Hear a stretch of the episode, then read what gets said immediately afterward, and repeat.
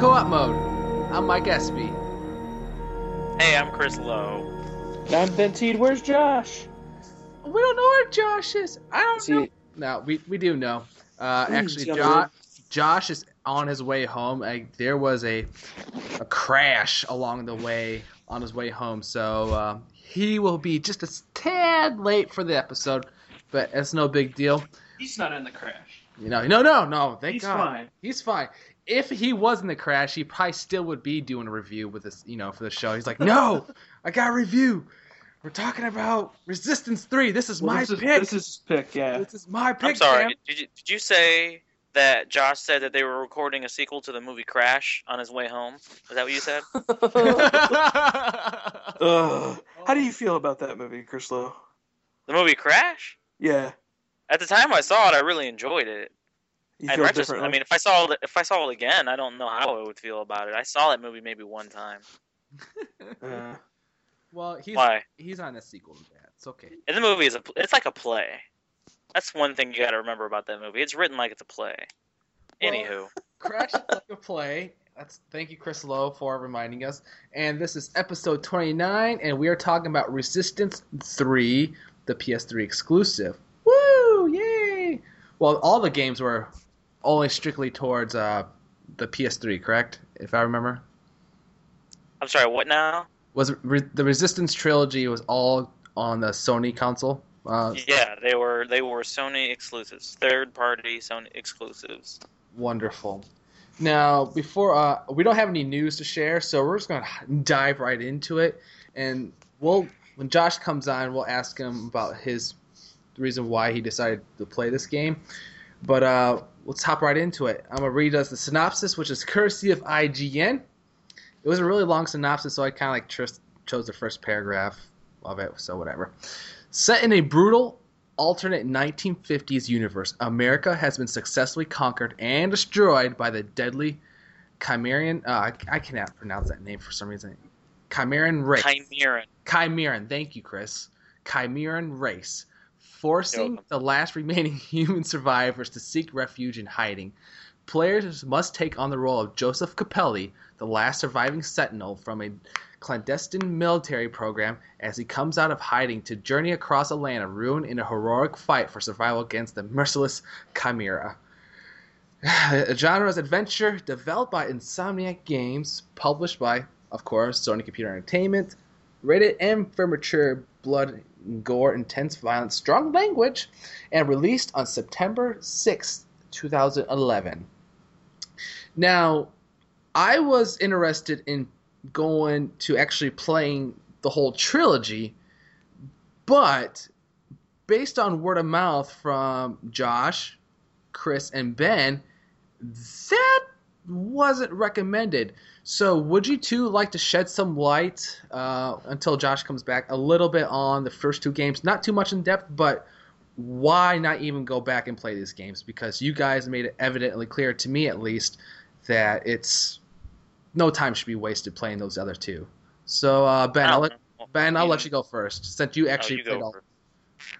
oh, okay, yeah. Um, well, first I was gonna be really, uh, really uh, surprised when you when you're like, I'm gonna read the synopsis. I'm like, there's a synopsis because to be honest, the entire the entire game, like, it, what it seems like to me, and this is just this is just game design, just in general. It, you know, in my perspective, as a consumer sitting at home with no pants on playing these games, I, I, I sit there and I think, you know, why why do I why am I putting up with a story like this?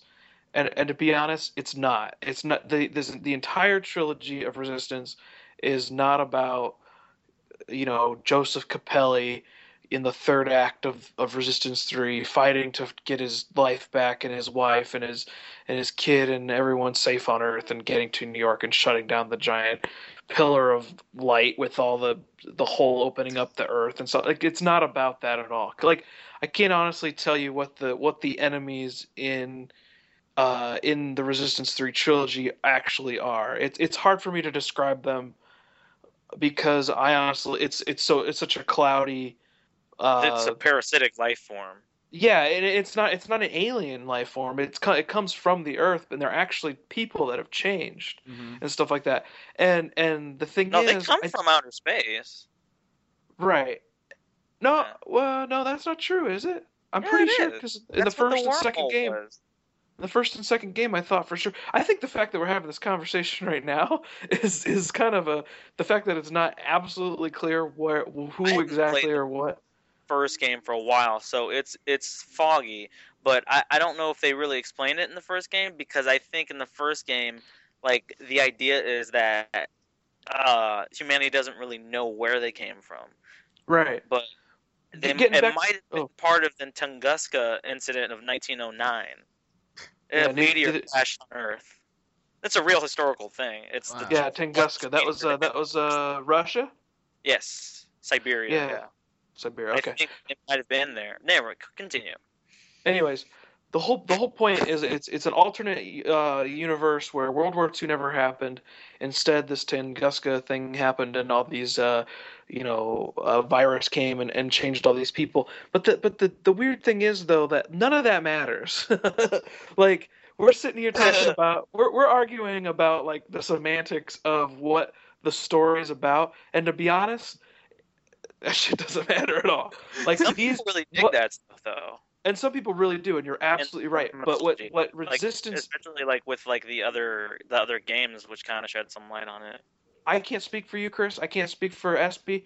But like what the Resistance trilogy was to me was a a, a series of decisions made by game designers to pack as many guns on as possible, and and just enjoy the big old shootout and and and show off uh, PS3 tech. There was no story of value, any lessons, or any sort of like commentaries to be told with any any of the story. In fact, I think the fact that we can't actually, you know, we can we can sit there and say, oh, you know, the locust from Gears of War, this is for sure what's happened. It's pretty damn clear to us what the story of Gears of War is, even though it gets a little muddy in certain places and it gets a little ridiculous sounding. At least with the Resistance, Oh, you could so- certainly play through those games and by and by the end of it, not really know where the locust came from. Okay, yeah, I guess you could argue that, but at the same time, I think it's I think it's even I think the waters are even muddier for the Resistance trilogy because I'm sitting here thinking like I I don't even really know what the heck I just played, and for for being such one of the seminal uh, franchises for PS3 for the PS3, I would argue that it's probably not, you know, compared to or it's or it's the lesser of the seminal uh, uh, like Uncharted and and Killzones and Ratchet and don't know if Clank and stuff like that. Call it seminal. Like, it, don't you think that that it's kind of considered like an essential kind of uh, PlayStation brand? Maybe maybe for people who like are like more of the diehard PlayStation fans, but I I I, don't, I wouldn't think I don't think so. It's not essential. I don't think so either. That's what, I guess that's what I'm saying. no, Resistance isn't essential in the way that Uncharted is is is essential to PlayStation, or like the way that like Halo is essential to Xbox. And I would argue that the story in Halo is equally as muddy as Resistance. Which sto- which which aspect? All of Halo, or are we just talking about Oh, Halo all 4? of the story. Okay. But but uh, but it goes. But I think it goes with what Ben is saying about how like really what it is is just a vehicle to really experience some like cool combat and, and weapons. And and to be honest, like the the combat that you have throughout the games range from like uh, last gen kind of murkiness to uh, to okay between the first two games, I think. And then in this third one, it's almost it's almost to the point where it's actually playable and fun. I think. Um, there's this new kind of thing that happens in Resistance Three that that that sits aside from all the others is that it's it it's uh, it stands aside uh, by using um, health packs instead of regenerate and regenerative health or yeah regenerative health and then like all your ranged weapons and stuff like that too.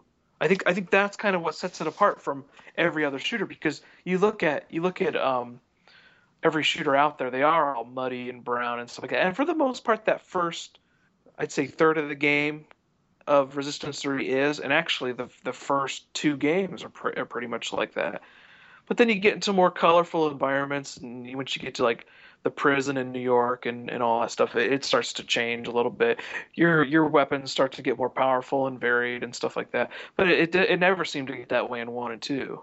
Would you agree that maybe one and two were were probably like muddier, like everything that's wrong with shooters kind of deal, where it's like you know where where, where three kind of has the the non-regenerative health. You have these health packs.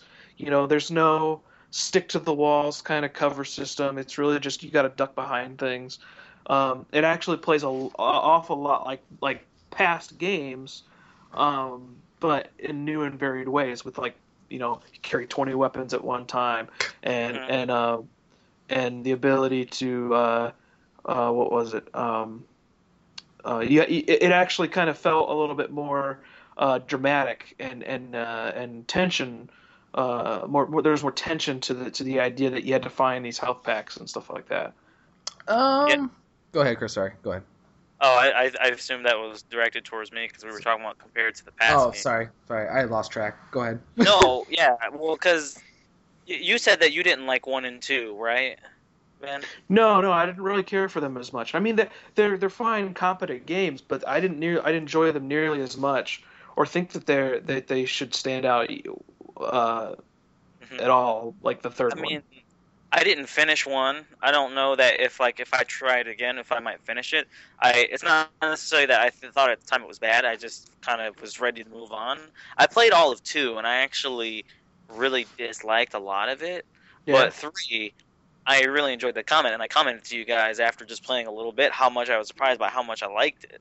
And I agree that I, I think what it I think what it, the reason why the combat was working was because yeah, part of it was mixing what worked in one and two. And I think worked in one and two. And one, I think what worked was one, they give you all of, they let you carry all of the guns so that it makes each weapon useful and you can come up with strategies around all of the guns and find ways to use them all in combat. Yeah. Which was borrowed from one, and then the having to use health packs. Where two, they gave you the regenerative health system, which was kind of too Halo-ish. They made sense. It made sense in the plot why you had regenerative health. It made sense at, of it, and then they took away the weapon wheel and made it so you can only carry two guns, which seemed like a forced way to make you kind of try and scramble for other guns. But I, I, in retrospect, I could, I really couldn't tell you too much why, otherwise, why I wasn't getting into Resistance Two. What I liked about it, though, what I remember is I remember it definitely doing a good job of trying to change up what's happening a lot, which they, I think they did in three. I didn't often feel like this level, the level I was in, felt like the last level. You know mm-hmm. what I mm-hmm. mean? They constantly were introducing new enemies and then combining and incorporating enemies they had introduced to make bigger arenas and then just the scenarios were different i i mean the only I, and I thought it was consistently being, being getting really good, if not getting better, or at least more like just always interesting. And at no point did I, I and I the, the the point when I actually thought to myself, okay, this section is not really as fun as the last section, is when you start fighting humans. Because just the human enemies weren't that interesting to fight. I think, just from a standpoint of it being something different to fight for a while, that was all right. But the first encounter you had with humans, I thought was a little. I weak. completely forgot about right. that.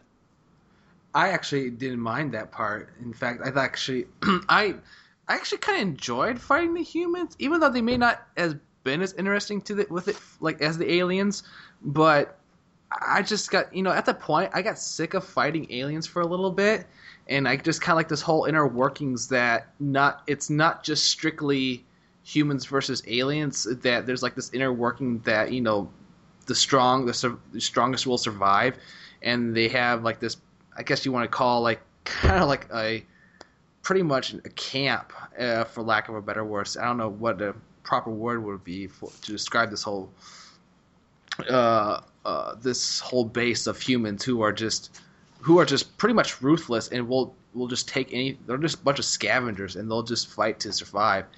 And i didn't i enjoyed that aspect just because i actually wanted to get away from the aliens for a little bit. Ooh. hey what's up buddy? Nothing just got home Hey, and you sound and you sound wonderful, by the way. Why, thank you. There's like a oh. spring in his step, some sort of next gen spring in his step. And, I- I can hear I can hear it in his voice. it's a Sony powered happiness that only the joy of a DualShock 4 can bring. It's cool. Oh, that's funny. But yes, I was. I actually didn't. I actually dug that part. I will say, uh, how they killed off Malikov, like like your sidekick, that scientist, was rather weak. Spoiler alert, by the way. But I thought that was, Honestly, I I didn't, I didn't. Then again, the story, like like you I guys are found it surprising because I remembered the, en- the enough of the first two games to know that guy was in the first two, yeah. and I was kind of wondering, is he going to die this time? And I think at some point in both the first and second game, they like there are moments where like he could die. So for him to finally die in this game, especially after he had been sick one time, Uh huh. I like I liked the moment. Okay, so this that, this that works has for been you. quite this has been quite revelatory for me because I had no idea that that doctor was in the first two. I completely forgotten. Oh, yeah, he was a pretty huge deal. Yeah, I know. I, yeah, I know. I, I remember the doctor. I remember there being a doctor and one that looks like him.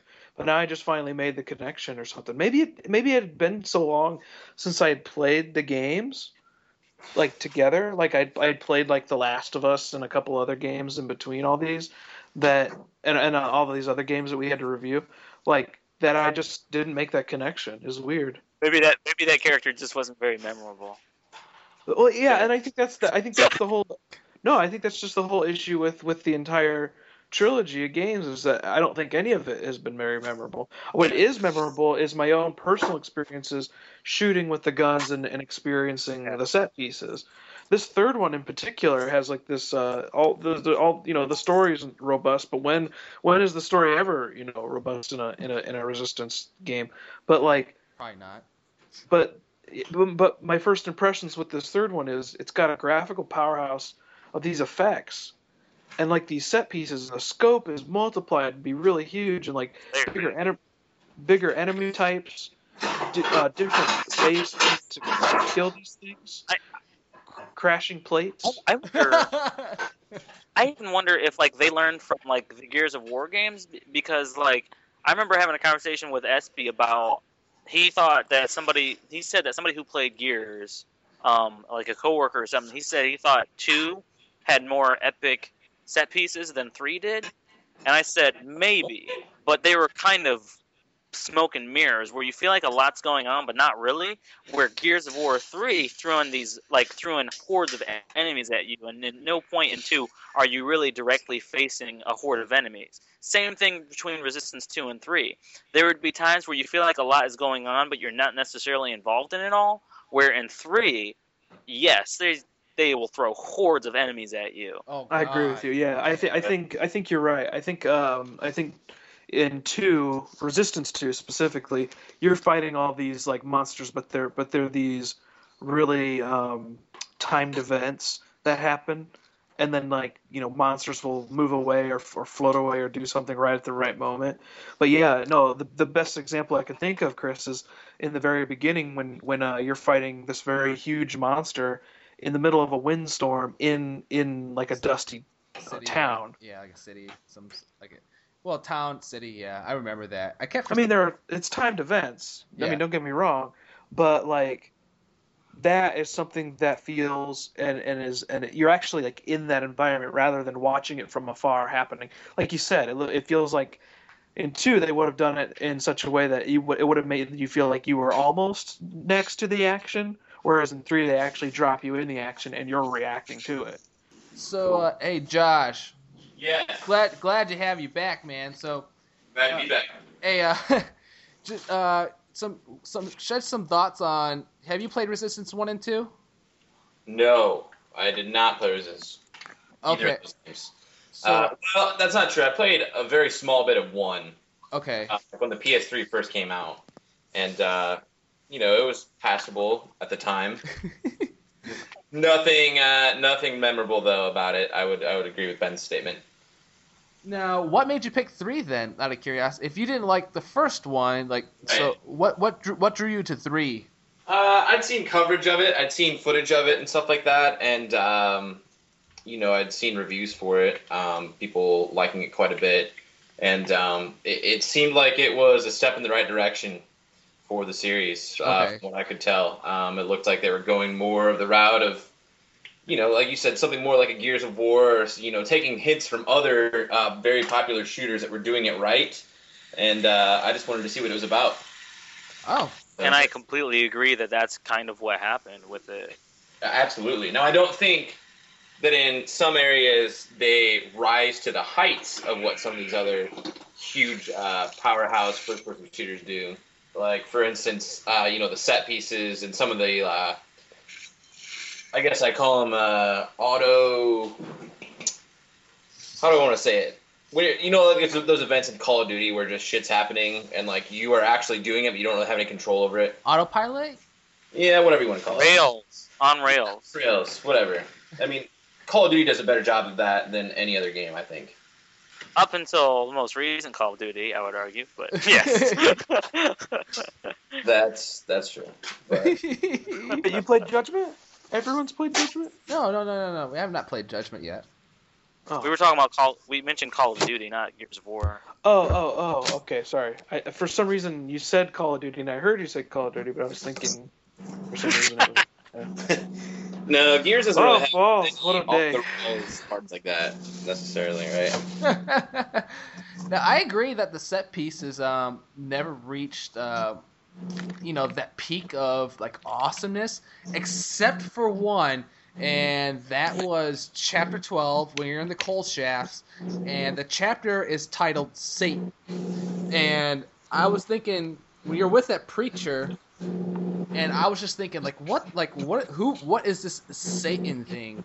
what am what am I supposed to face? And I don't think I've ever been that tense uh, throughout the whole game. And that's when it looks like that big giant ass spider thing is coming after you with that mandible claw. You know what I'm talking about, guys? Yeah, when he was coming after you, it was uh, it was kind of intense, but like the final showdown with him was stupid. That's Yeah, you know up, up until With, up with until that. Satan. Yeah, it's called chapter 12 was titled Satan. Yeah, yeah. Okay, I'm just Yeah. double checking that's what you were talking about. Yeah, yeah, yeah.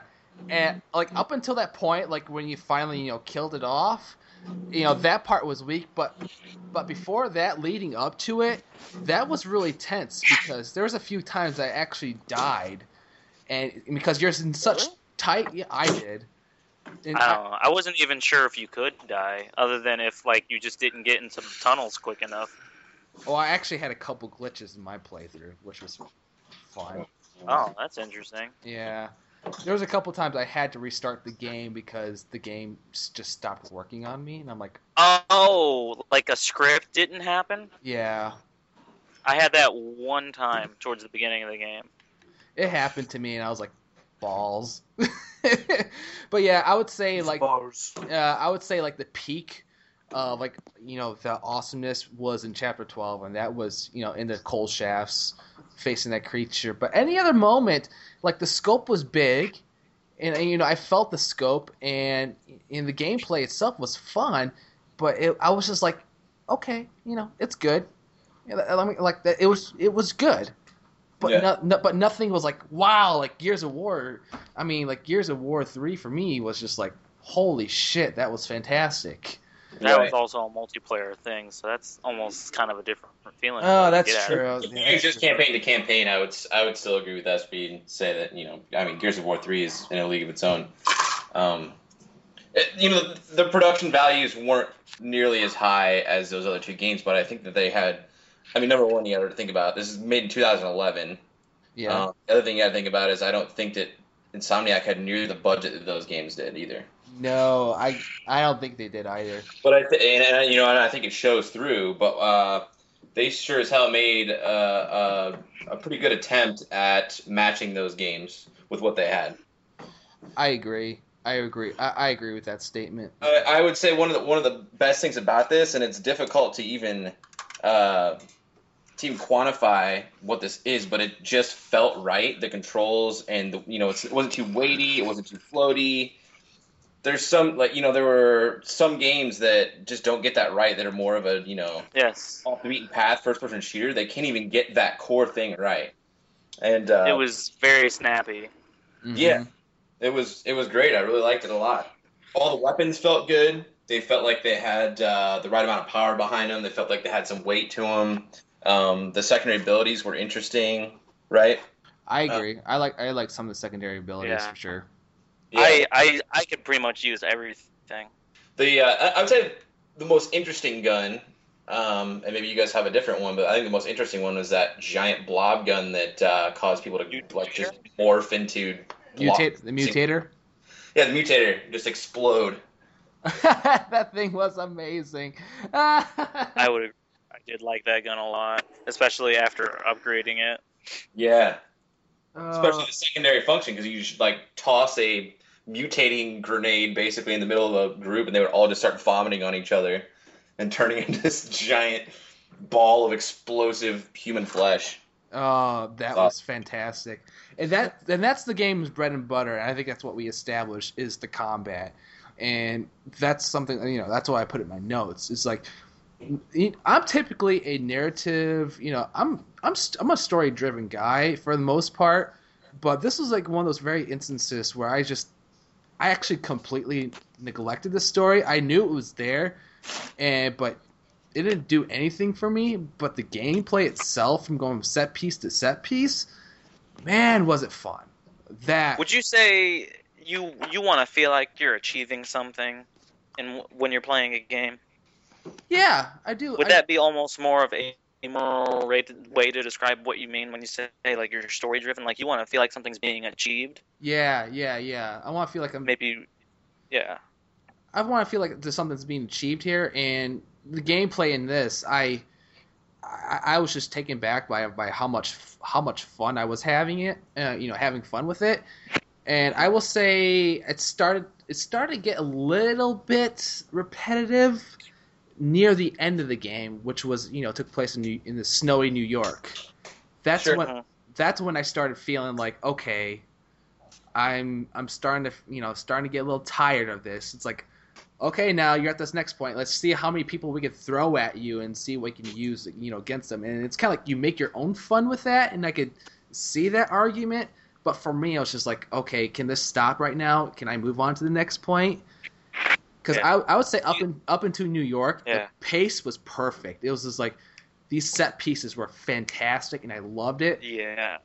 And- And it's being very deliberate up to that point. Yeah, and but with New Yeah. York, New York was just it kind of slowed it down, and that was like the big final. tho- th those were like the big chapters because everything took place. That was your final destination to get to New York, to get to this. Uh, I don't even know what it was, like this beacon or whatever it was to stop the terraform. Yeah, stop the terraforming going on. And up until that point, like I said, it was just it was fantastic, but it was okay throughout that last few chapters. I was like, eh, whatever. I don't know about you guys. I don't know how you felt about that one. The last chapter, that is. Yeah, yeah. I, I, uh, I a little agree to an extent. Okay. What what to extent you would you say, Chris? I would say that I was probably less impressed by what was happening in the back third of the game, specifically when you got to New York, than I was towards the first couple thirds. Because not not so much because it was a more direct experience, because they were changing things up so much, and I was like learning, and it was exciting when you found a new weapon, and that was that added a lot of excitement to things. Where in the back third, you have all the weapons, and at that point, you're kind of just doing a little bit more upgrade, maybe, or you've probably done most of your upgrading. Yeah. Um, though I, I think it- wh- what what I did like about the back third, as I like I was commenting to you guys about after I had played some of the beginning, I was like, there's a lot of interesting enemy types, and like when you when you if you go into your journal and you look at the description of the enemies, like they sort of describe like tactically what the enemy is used for. And so when you put them all together, you get this impression that, like, from a military standpoint, there's like a lot of thought into why the the why they're what these different Chimeran units are. and how they would be used in a fight together. So I was hoping in the back third I would get a taste of that, of what these would be like together. Mhm. And I did get that in the end, so I appreciated that. But I would probably agree, but there's probably just a couple too many times where it's just like, here's a big space, fight a bunch, here's a big sandbox, fight a bunch of these things, Yeah, get to the next area, fight a few more. that's that's what it felt like to me. Hey, hey Ben, how about yourself, man? Uh, was that uh, what was the question from before that he was talking about? Because are you asking me? Do I did I think that the last half of the game or last third of the game? What, what, what I guess what, what was the question that you were asking? Was the last? was asking, Go were ahead, Chris, go ahead. did you feel under, not underwhelmed, but did you feel like you appreciated the first two thirds of the game a lot more than the back third? Were you starting to feel a little tired in the back third, or just like you feel like the pace wasn't like Um, it was? I'm I'm gonna I'm gonna answer that question with with an observation that I found while Okay. playing the game. It ended up not becoming a uh, like a quest to like to determine that, but I ended up starting to play. I ended, once we got once he got to uh, Ravenholm in the uh, the or well, the equivalent of Ravenholm in Resistance Three, like you you know the, when I say equivalent, I mean I also I don't agree with you on that. Okay, well, what we're talking about is is um, there's this observation that I've had while playing Resistance Three that there could be some comparisons made to Half Life Two, and like the only difference that I noticed while playing the uh, there's this moment where you come upon like this this like old town at, at night and you're fighting zombies and stuff like that. The only thing differently that you you don't get cars and and and razor blades to fight them with, but practically it feels a lot like Ravenholm. In fact, you you follow a crazy priest throughout the whole, you know, uh, place, and so the rest of the game became this like race to see what else that they've, um, and I and, I think ripped off is kind of the the the a bad word to use, maybe more like paid homage to, um, Half Life, two in particular like uh, the old broken down city with the zombies was like Ravenholm. Um, there's a lot of scenes on the train. Uh, you know, the trains seem to be a, a certain. Uh, there certain, certainly seems to be a motif of that throughout all of the Half-Life games. Um, but you're also trying to fight towards a giant tower in the sky. You know, it's Joseph Capelli. You know, compared to uh, Gordon Freeman and stuff like that in the middle of City 17. This this uh, the only difference is with a lot of these things um, is the way that it's kind of showcased. It seems to be kind of going through the motions of what Half Life did and not really talk about any of the stakes of what was going on. And this is going back to my complaint about the story. I don't I don't want to spend too much time on, on that because it's really not about that. But you know, keep keeping that kind of um, momentum going forward while playing uh, to get to get from set piece to set piece, you really find yourself, uh, well, not you. I really found myself kind of wondering, were they just building a checklist that they found from other games, and just building set piece after set piece to kind of replicate stuff that they liked and what they loved, and which is totally cool and that's fine. And and if and if they're gonna rip off anybody, rip off Valve. I mean, Yeah. you know, we, you know, that's what, that's what I'm saying. Like you could you could That's do pretty much all these every different game like things, this, though. but but you're going but you're going through like caves and there's like arach- arachnid creatures and stuff like that. It's all very reminiscent of, of different environments that are found throughout Half Life. Though I think the context in Half Life, uh, well, the game's not. We're not talking about Half Life, but but at least there there seemed to be uh some sort of sense of purpose. At least at least to uh, to my memory when I played Half Life and Half Life Two and all that. Um, there there seemed to be some sort of purpose. Whereas here, I really felt myself like going through the motion. So I'd say almost ninety percent of the game, I felt myself just trying to get through it, and and and that that wasn't necessarily a bad thing. I just wasn't I just wasn't looking for a purpose or anything like that. I was looking to get to the next gun or um, you, you know your rep, your weapons can level up and upgrade automatically and stuff like that. So I was always excited to to always switch to my most powerful weapon. Like I n- almost never saved um, my best gun or my best ammo uh, for something bigger to come along, I would always use it right then. You know, whenever I Yeah. found it, just get the most powerful gun, just use it then, because why save? Because they're just going to hand you Isn't- more guns isn't that- later. Isn't that hard to like to not to fight that urge to to preserve re- ammo in I'll a tell game you. like I'll this? tell you the reason why I think that's hard, Chris. And I, you and I might have the same kind of like it's it's. I want to save that gun because I'm like I might use it later or whatever. And yeah, then like you I end might up have to not- fight a cyber demon in a little bit I or feel- I something. feel that too. the reason why we feel that way is because that's real life. Like we're gonna we're gonna want to scrimp and save our like best assets for a rainy day. We're in a video game. Don't do it. And that's my advice Uh, to pretty much everybody. Don't do it when you're in a video game. deep. Yeah. I was gonna say because I played. I was gonna say it's because I played shit like Doom. I was gonna yeah, say that too. Halo. That's too. Like- and Halo. competitive Halo. You're always like thinking about which two weapons you you know because you know only carry two. Which ones you you know? It's your are more desire to want. effective. Yes, absolutely. You're going after the sword. You're going after the the uh, the rocket launcher, or something like that. Here, just use whatever. Just use the most powerful thing Yeah. you got on you, because they're gonna give you more.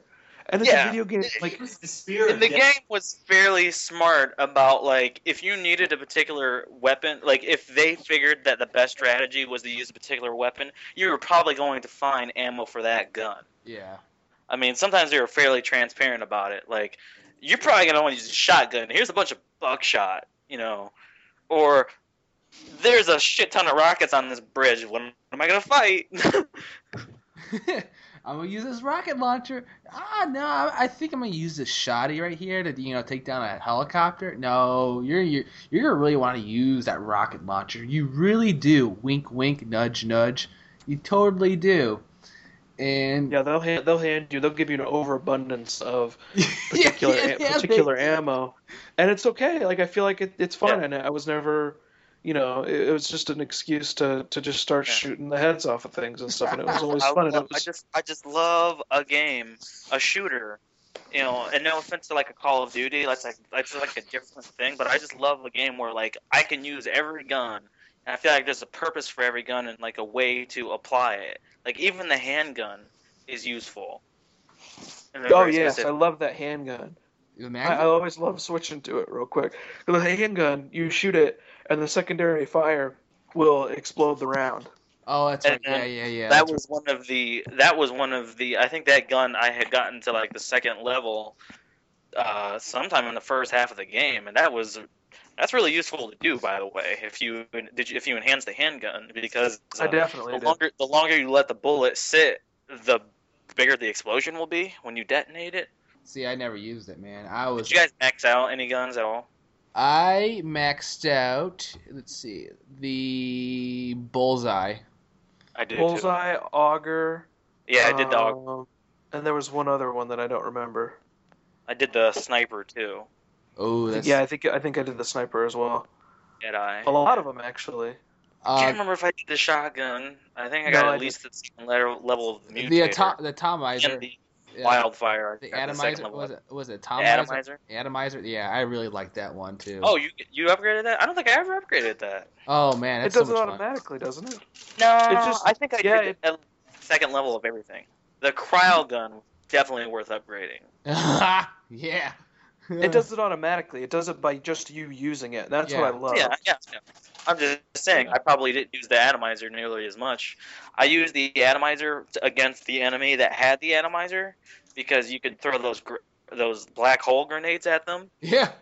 Um, Yeah. And then I start, I- then I realized later how effective that was. And the atomizer would be like something where if I if those little buggers that jump at you were attacking you, I would just kind of Oh take out the atomizer and just annihilate them with it. God, the thing was so. Those things were so annoying. You gotta keep you you you gotta have to stay away from them and try and just shoot them at a distance if you can. Oh my God, those things pissed me off. And they, it always seemed like they just came out of nowhere for me. I don't know. Like I was just like, by the way, here's a little small hole, and these two those two little buggers were just like jump at me. Like I'm I'm just like screaming obscenities, and I'm just like I'm just like fuck you, man. Like and I'm just like using my melee or something, whatever at the time being, because they just kept attacking difficulty level did you guys play on? I think I just did normal for the time being. And see if- If there's a normal, yeah, I probably played on normal. I I always played on hard. You played on hard? Yeah, I've I've I, I've been challenging myself lately for it in a game. If I think I'm going to get something out of playing it on hard, or I'm going to spoil the game by not playing on hard, I play it on hard. Ever since I played The Last of Us and really wished I had played it on hard, and that's Oh. a different conversation. I think part of the gameplay systems were trivialized by playing on hard in The Last of Us for me. I feel like I cheated myself out of the part of the game. So from now on, like I just start on a harder difficulty. If it's too hard, I'll just lower it. Well, we'll have to save that conversation for another time, Chris. Yeah, I think again, this goes back for me to like the Halo days, where after Halo One, like I would always play through the campaign on normal because if it was good enough, I'd want to go back and beat it again, and challenge myself more like progressively. Okay. That's a good, that's a good way of thinking about it too. Yeah, another way to think about it. Uh, is is there any any more you guys want to share on this game, or sh- did, I we, uh, did we did we cover everything that you want to talk? Did we talk about everything that you want to talk about? about gameplay. We talked about liking the guns. Yeah. Um, I would say, I just going back. I don't. I didn't really finish what I was saying about why I didn't like fighting the humans. I just didn't sorry. AI was very strong compared to the other enemies. Um, it got better after the train area. I liked fighting like them hand to hand with the sledgehammer in that pit. yeah. that was for a minute. But that train encounter I disliked because as they were boarding the train, there were a couple times where they'd land and I was like within like a couple feet of them and they started sneaking and were walking the opposite direction from me when they should have clearly seen the fact that I was standing right ne- next to them. And that happened. Oh yeah, I remember that. quite a few yeah.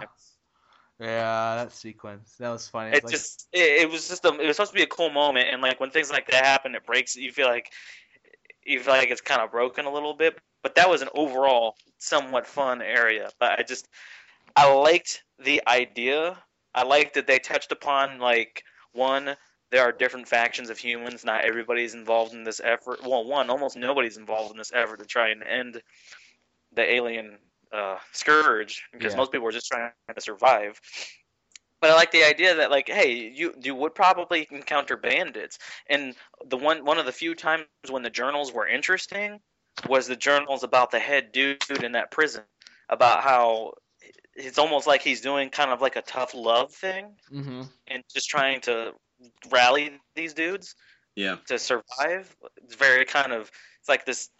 He's he's kind of tyrannical, but like he feels justified, and that's just interesting. It is interesting, and it doesn't. It doesn't really, and just like with most of the game, it doesn't really capitalize on any of the narrative aspects. It just kind of happens, and that's. It's world building. I know. I, I like stuff like that. I, I, I just I like yeah. I, I like the idea in a game that you feel like one other things are going on, other people are living their lives, and Yeah. Mhm. it doesn't have to be in a cutscene. It can just be in the world. Yeah. And you know the cutscene at the end, uh, they you know, you know after the end of the game, it's it's like they wasted no time. It's like he gets back, you know, you know that I that that made me laugh so hard because it's like Insomniac was like, okay, we need to end this game right now. So so the hero lives, he gets back to his family, they hug, and like It is literally. ludicrous that he could defeat them like that. An entire war effort to fight the Chimera, Yeah. like entire country's military is destroyed, and then one dude can just jump on one of these terraformers and tear it down, and win the whole thing. Yes. That didn't bother me. I'm just thinking to myself, this this is this doesn't make sense. Like I'm having fun fighting enemies, and I'm like this. I'm like Insomniac gave up. They just gave up. like, Yeah, you can't do it. Give up You trying can't. make sense of this. Yep. Yeah, I was. Just It was like- very abrupt. Yeah, it was. It was one of those things. Like, really? Like, I mean, fuck. The first game, like the war is like in Europe. It starts with Russia. Russia's destroyed. It pushes its way throughout Europe, and so from England, like where World War II, you're kind of le- kind of leading with like the British and everybody else and the Americans to lead this war effort. And then it, they get fucked up, and then it comes over to the United States. And like, come on, like there were super soldiers and resistance too, like a team of re- super soldiers that couldn't beat this thing. But one normal human could just with another dude with one other dude. Yep. I would have almost bought it more had he died. But then it's just the fact that not only did he do that, but he was able to walk away. Unscathed. He's like, "Hi, family. I saved the day. Let's end the game," and that was it. Uh, like it's really, folks, folks that are listening. it's it was abrupt. yourself at any point like, boy, I hope we get to see what's on the other end of the wormhole, or or at that point where you're just thinking, I, I don't, I'm not really thinking about things like that. I don't really care. Because some people, I was listening to some people complain about the fact that you never got to see what was on the other end of the wormhole. Why? I don't know. I guess they thought that maybe at some point it would be interesting if you actually get to see the Chimeran homeworld. Well, the, the, that's the thing that I was talking about earlier with the story is they introduced this tower and this wormhole going into the sky, but they never they never show consequence. They never show what happens. Why do I need to stop this? Why do I need to do this? They don't show anything. They just show this wormhole and say that it's bad and that you have to put a stop to it. I gotta do it because my family's gonna die. Kill the family then. This is what this this is what no, but seriously, this is what's going to they said happen it in cutscene. I don't this is what's going to happen if they don't stop the chimera. this is what's going to happen when I mean it's just it's just not a very well written story. And I know they had to make Yeah. decisions in order Yeah. to make you know the developers have to make decisions, you know, and, and it all comes down to whether or not they put the stuff in the game. And I realize there are people behind this and people behind writing the story. But really, like you need to, you know, if you want to have any sort of lasting appeal or emotion in any of this, you need to raise the stakes. You need to make it. You need to have consequence, and you need to make sure that I, you know, if if I'm playing this game for a memorable scene or or a memorable, uh, oh, remember the Chimera? Remember how ferocious they were? They were more ferocious than the, the freaking Locust from the Gears of War game. You know, we make all these comparisons, but to be honest, I really didn't find any of them really a threat. It was just a shooting gallery. Yeah. Yep. Uh, the It was, it was harder on hard, but yeah, I I mean I agree that they didn't create a lot of urgency. yeah, uh, that was another thing I was going to mention too. Is that the the enemy variety uh, was a bit lacking. I'll tell you where the where the tension was, and I'll tell you that in my final thoughts. Okay. The tension between you and the controller, right, Ben? No, uh, tension, just the tension in my pants. No, I'm just kidding. Uh, no, actually, no. I'll get into it now. I'll get into I'll get into my ten, the tension stuff. The tension was I think Not- we're wrapping up anyways. Might as well. yeah. I let's, think let's wrap it up. kind of lower. All right, yeah. Do you want me to go ahead and start with with final thoughts then? Go ahead, dude. Go for Sure. it. Okay.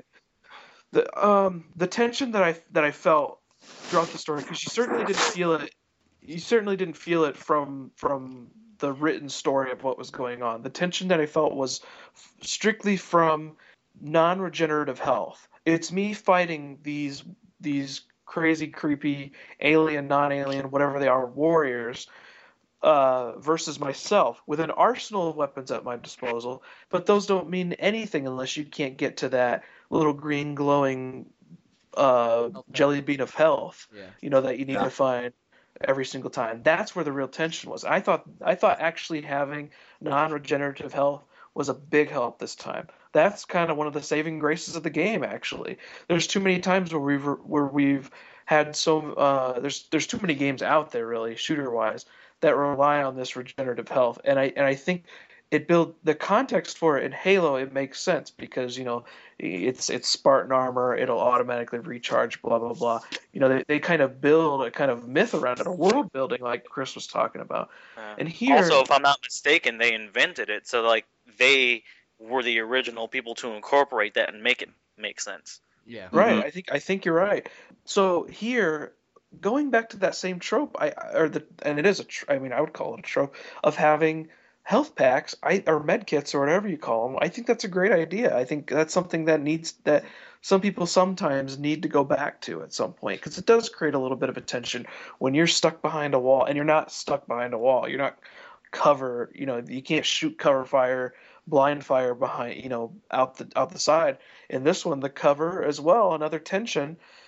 There's no sticking to a wall and blind firing or being able to hit enemies from behind a wall. You have to duck or you have to stand behind something in order to do it. There's no cover system in this. I mean, you can take cover, but you but there is no cover system. You So can it's use just the auger. Yeah, Yeah. that's uh, right. The, the auger was perfect. Yeah. I mean, Yeah. one one really awesome thing that not having regenerative health does for the gameplay is to force you to move. You can't stay in one spot because sure. at some point you have to leave cover to find health. Yeah. That's right. Yeah, you can't just stay there all day and just blast, blast, blast. When then, oh, oh, my screen's getting red. I better stay behind. Okay. Oh, it's it's gone. Okay, let's start. You know, exactly. Um, moving on with the final thought though. Um, did anyone else before I do that? Did did no one else try the multiplayer, No. or is it worth Oh, it? no. I didn't Is it get is to it even try worth talking about it at this point? I think it is. Was there any kind of a community to actually interact with? Uh, I don't. I, I I didn't even try it. No, because Oh. I, I thought because of 2011, That's Completely what forgot. I figured I figured people were just would wouldn't be on, and I didn't even give it a I try. I doubt there would be a huge community of people still playing that game. It's unlikely, especially given the uh, the But I heard it was good. PSN games that are actually played online still. Yeah. Interesting. All right. Well, I thought I'd bring it up just because it, well, it was technically part of the game. Yeah. Um. Oh, did, also I before I get this final we're thoughts, just reviewing the campaign. um, did you uh did you talk about why it was your pick by the way, Yes, I did. Josh? Oh, you did. Okay, yeah, good. yeah. All right. Uh, yeah, I was going down my list or whatever. No, okay. So, fi- yeah, final thoughts about Resistance. Uh, like once again, I think, I think this game is worth playing if you have a PS3.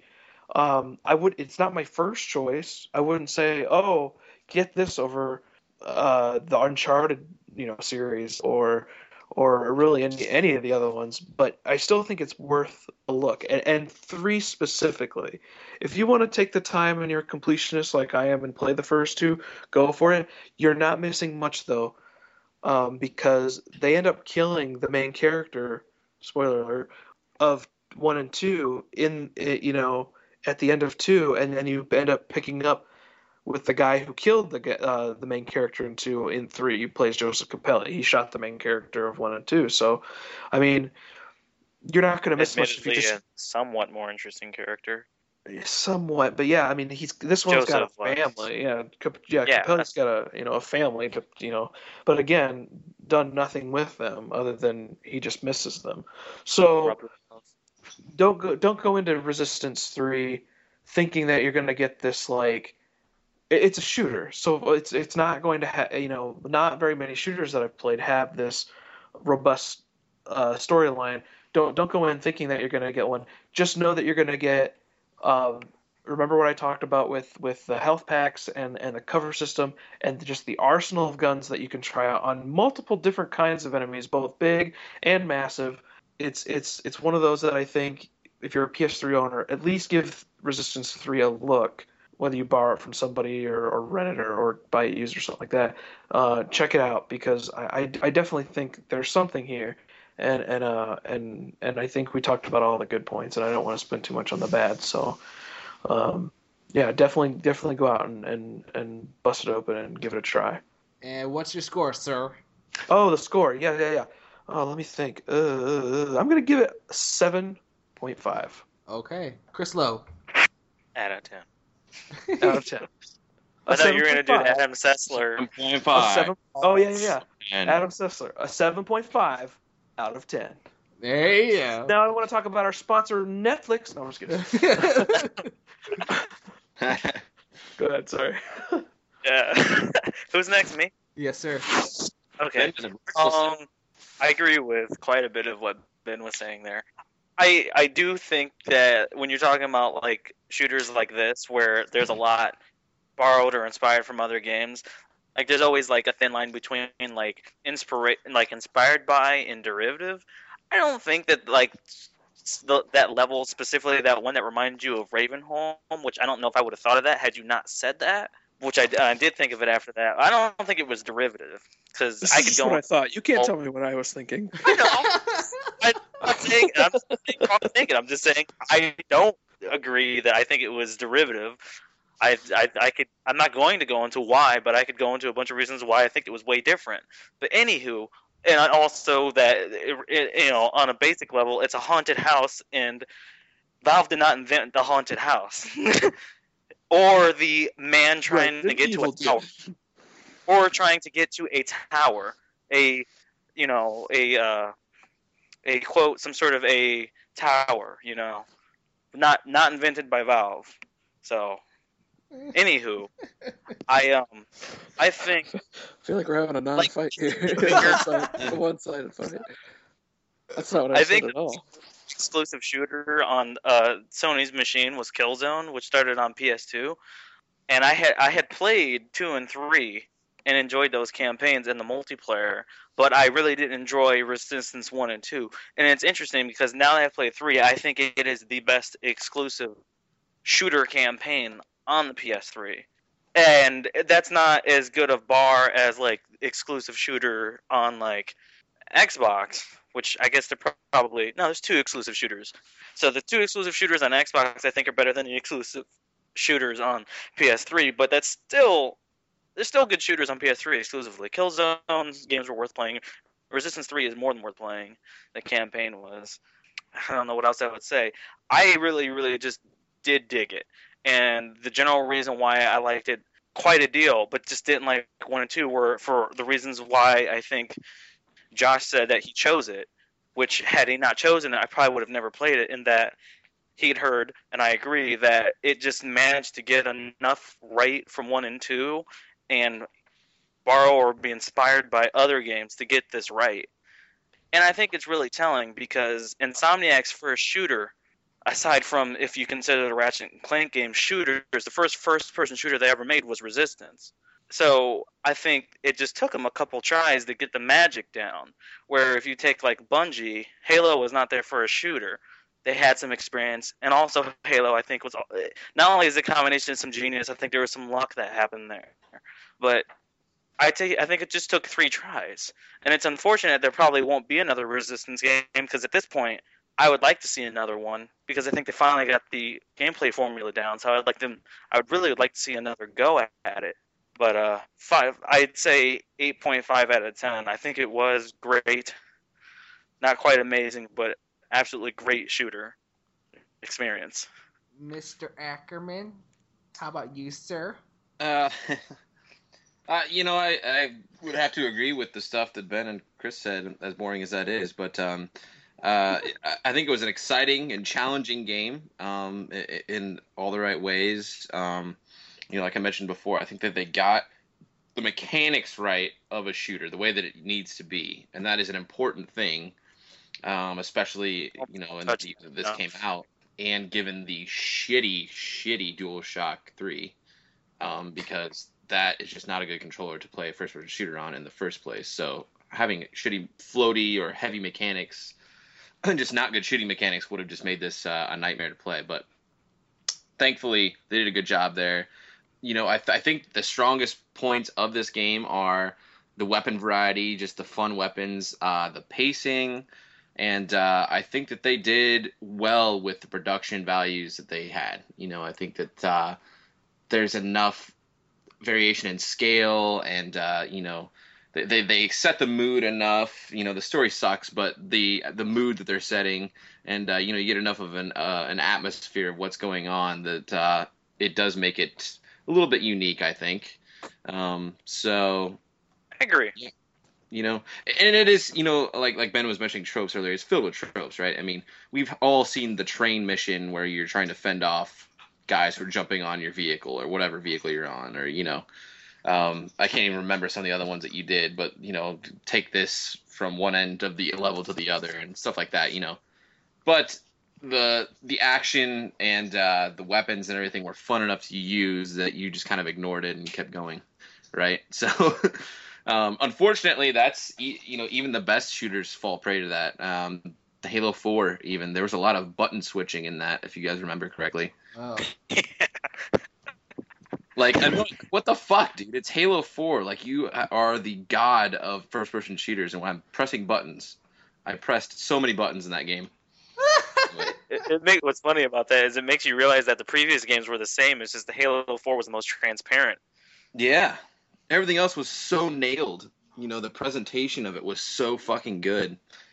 But, you know, I guess where I was going with that is, it- you know, you hope that with this next generation of consoles, which I'm getting on Friday, uh, that you know they, they start to push things like that in these genres that we all know and love, and and try and find new interesting ways of uh, you know finding things to do within the game mechanics that they've created. I would give this game an 8.5 as well. Uh, as wow, I'm a I'm gonna have to be redundant here, and or I just won't be redundant, but I'll I'll just I agree with uh, most of what everybody has said, pretty much. It's it's like it's like Josh said, it's, it's boring as it sounds. I uh, I pretty much agree. Uh, however, I was I would say that I'm more along the line with Ben. And when I say that, my score is also a 7.5 as well. I the game doesn't leave me a lasting impression on me. It's it, I just felt like I just went through from stage to stage to stage, and you know that's not a bad thing. I'm not gonna. Yeah. I'm not, I'm not saying it's a terrible thing by any means, but as in It terms, existed at the moment. thank you, Sure. thank you very much. It existed at the moment, and it was great. No, it's perfectly valid view view, and and I totally agree with you. it, yeah, it like what Chris said existed at the moment. It was fun for the time being, but if I ever like to ever go back and think about it, it's like eh, it's not truly memorable. But I will say, yeah, you know what? Go ahead and play this game because going from set piece to set piece, playing with the the variety of weapons, which are hella fun, go for it because it is a fun game. No story, story sucks. Yes, I agree, but the pacing of the set pieces are pretty great in my opinion, but it does not leave a lasting impression. So 7.5 for me. So it's a um, solid good game. It's not going to be that first one. Like when you think of PlayStation Three, Yeah, exactly. works. It's not going to be the first one that comes to mind. But at the same time, if you if you find Somebody brings if it you, up. If someone brings it up, or if or if you're flipping through your old games or something like that, or if you're in like a, a used game store or something like that, and you happen to see it, and you're like, oh yeah, oh there's Resistance Three, like, you know, you should you should put it in, give it a try. I, I definitely think you know you know we've we've all have been going on and on about it, but yeah, I think that's the kind of game it's been. Yeah, Um, I agree. It's one of those that is is ultimately forgettable, but but you're right. That's funny. I, I I think if we listen back on this one, this might be another one where I I feel like you'll listen to us and think that we're being really negative and get to the end and be surprised that we gave it very favorable scores. Well, I, the thing is, like, I, I guess we're we're. It's almost like we have to assume that the audience has played other shooters, right? Because Well, all I'm the assuming good they've elements of with this are, us. are just sort of like, you know, this ingredient basket of other great first-person shooters, and they they throw just enough of their own spin on it to make it unique and to make it, you know, okay, yeah, you know, that's it's a little bit of a different shooter. Go give it a shot. Um, but you know, all of it's been done before and been done better. I think that's why it's not as memorable. I just want to expand and elaborate on two things that were mentioned and summing up something you mentioned, Josh, and something that you mentioned, Espy. Yep. That I don't think. I think it would be remiss if we didn't mention a little bit more.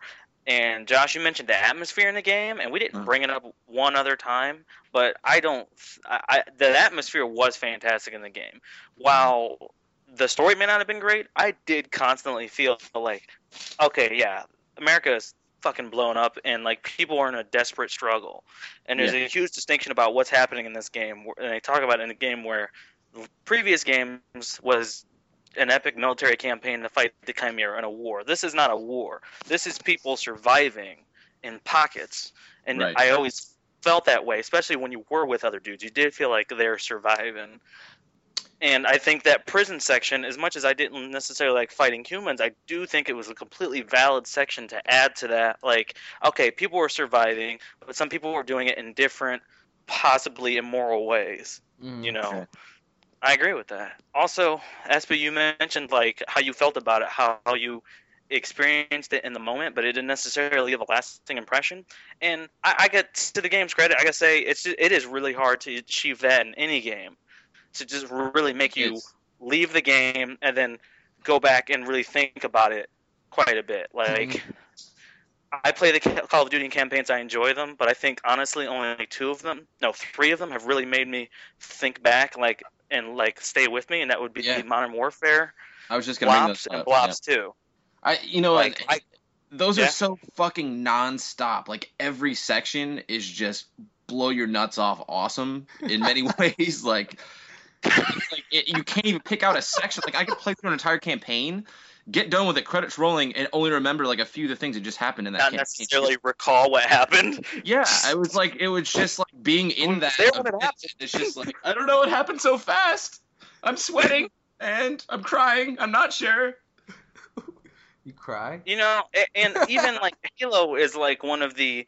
I would, I mean, I would say that Halo is towards the very top of first-person shooters for me, and I would say Halo 4's campaign is that way for me, and that it doesn't really stay with me compared to previous Halo campaigns. Yeah, I would agree. Like a lot of Halo th- Reach, I will like there. I feel like that game has classic missions like Long Night of Solace and Yeah. Winter Contingency, where Halo 4, like I, one, I can't even tell you the name of missions, and I why I can think about it. If I think about it, sit here and think about it, I'll remember them. But I can't really tell you that anything was super stand out for me. But it was For all really one? good. For which one? Halo Four. For, Halo for Halo 4. 4. Really? I can I can remember like I can remember characters, but I guess that's because I've known them from from other games. Yeah, see, but that's what Halo Four did better than the pr- previous games, which is get character stuff really good. Yeah. And Yeah, production no, Master values. Chief talked and was more interesting than he had ever been and then they had actually you got more of the relationship between chief and cortana so that's the part that was really good but the actual missions themselves you didn't feel like this sense of like this is a classic halo mission like every halo game has classic missions i could tell you the classic mission from each game halo Yep. 1 it's um All right, The you're land- actually gonna do them. on the beach yeah. Yeah, the Halo beach. 2 would be um, New Mombasa. Halo 3 would be um, Tsavo Highway. Even ODST has standout moments for me. Yeah. Not compared to 1 through 3, but in Reach, Reach, Reach, Reach I feel was like definitely the one. game is standout for me. That Reach was uh Reach was the one. My favorite one is the one where you're flying from uh from rooftop to rooftop in New Mombasa. And I feel like Uh, that was a mm. mission for me. Really? Were you going from like like skyscraper to skyscraper in those helicopter things? That's freaking awesome. Okay. You are a tripping balls, man. All right. Well, you guys can fight over which Halo mission was better than the other, or which is more memorable another time and another day. So, uh, well, thank you for the discussion for Resistance Three. Uh, it was uh, it was a pretty it was a pretty good uh, conversation, I, I would say. And then we got What's happening next time, Espy? well, next time is was actually was going to be a little project that Ben and I were just going to do, but then Josh gained some I interest. put it in. Josh I gained jumped in. yeah, Josh jumped in, and then Chris Lowe jumped in, Holy cow! and not only that, it's not even a guest choice. It's not even a listener's it's choice. called a group pick now. it's now it's gonna pretty much a group pick with a guest now, uh, because our with this next game it's gonna be Dust: An Elysian Tail, and one of the things that really kind of drew me to this game was that my friend Malcolm, uh, one of my one of my dearest friends, uh, who I went to college with, he was telling me about this game, and I'll just leave it this that it was animated animated by one person. And I'm thinking, holy shit, like What? one video this one game was animated by one person that's what he that's what he told me and I guess that would have to happen for a game like that for everything to feel unified and to get that kind of art style. yeah so that really drew my interest and ben and i were just going to play it but like i said josh chris joined you know wanted to play this game and then malcolm will be joining us too for that conversation so it'll be episode 30 Dust: An Elysian Tail so if you Oh, haven't I, heard, I heard Metroidvania mentioned in relation to this game, and I, and I said you had me at Metroidvania. Oh yeah, it is. It is. it has a it has a metro Yeah. it has definitely has a metroid vibe to it for sure I'm excited to hear what you guys what you two think too. Um, yeah. and this is totally a game up Malcolm's alley. If anybody knows his art style or his, uh, an, you know, his interest in animation, you can definitely you'll definitely find out that he's kind of a big Don Bluth fan. So, uh, kind of, Didn't know just that about him. kind of, just a little This bit. one is also, I think, by the time you hear this, it'll it will still be on sale on GOG. On good GOG. old games, GOG.com, good old games. Yes. Um, I think it's Is like, it? I, yeah, I think it's like seven something on PC. Seven Mhm. Seven seven forty nine, Unicorns. and it's also I on, think I did that. and it's also on Xbox 360 too. So, uh, also before we close, I would like to take a moment to thank uh, Joe Woody from Oops All Movies. Uh, we never, I never have officially made this announcement on a pot, and not on an episode, but they, uh, he has been kind enough to let us put our episodes on his server. So. To keep continuing doing this, so we want to send a thank, want to send a shout out to him and say thank you. And also, if you like movie podcasts, uh, Oops All Movies is a weekly podcast that, yeah, it's Oops. self, yeah, Oops, All movies. Oops All Movies, the weekly podcast, and it's ran by our friends Joe, Steve, and Neil. And uh, if you like movies, you know, take a listen to them. Also, uh, I think was that is I think that would be Was it. was that was that other thing still happening involving Oops All Movies, which I don't know if I should mention, so you might have to edit out what I say. I'll say it in Pig Latin. Kickstarter K. Oh, the Indiegogo, they are successful. They actually they were they have raised their funds to get a Mac Mini. They have raised the goal of six hundred dollars, and they will be uh, getting a Mac Mini soon enough. Very so nice. very so congrats to them. I'll give them. I'll give them. I'll clap for them because I love them very much. Yeah. Josh, Uh, I'll, I'll say uh, on our next episode, um, I haven't talked to you guys about this yet, but I, I figure we will probably do just a mini segment on PlayStation 4 since I will be getting one, and I have damn near every launch game. So I can just get my impressions of those and of the system itself. oh, sweet. That'd be that that that'd be pretty cool. Only I we were there only to for live the- stream and watch you. Oh, yes. Only Well, you know, I can Twitch live stream it right from my PlayStation 4 now. Oh my god! Oh my god, it's almost like I set you up for that. It is. It almost is. Oh. Oh shit! I, I didn't. I actually forgot. Oh, all right, gents. Thank you for taking the time to t- discuss about Resistance Three, and to our folks who are listening, thank you for tuning in. We will be back with episode thirty, Dust: An Elysian Tail. Take care now. Bye bye then. Bye.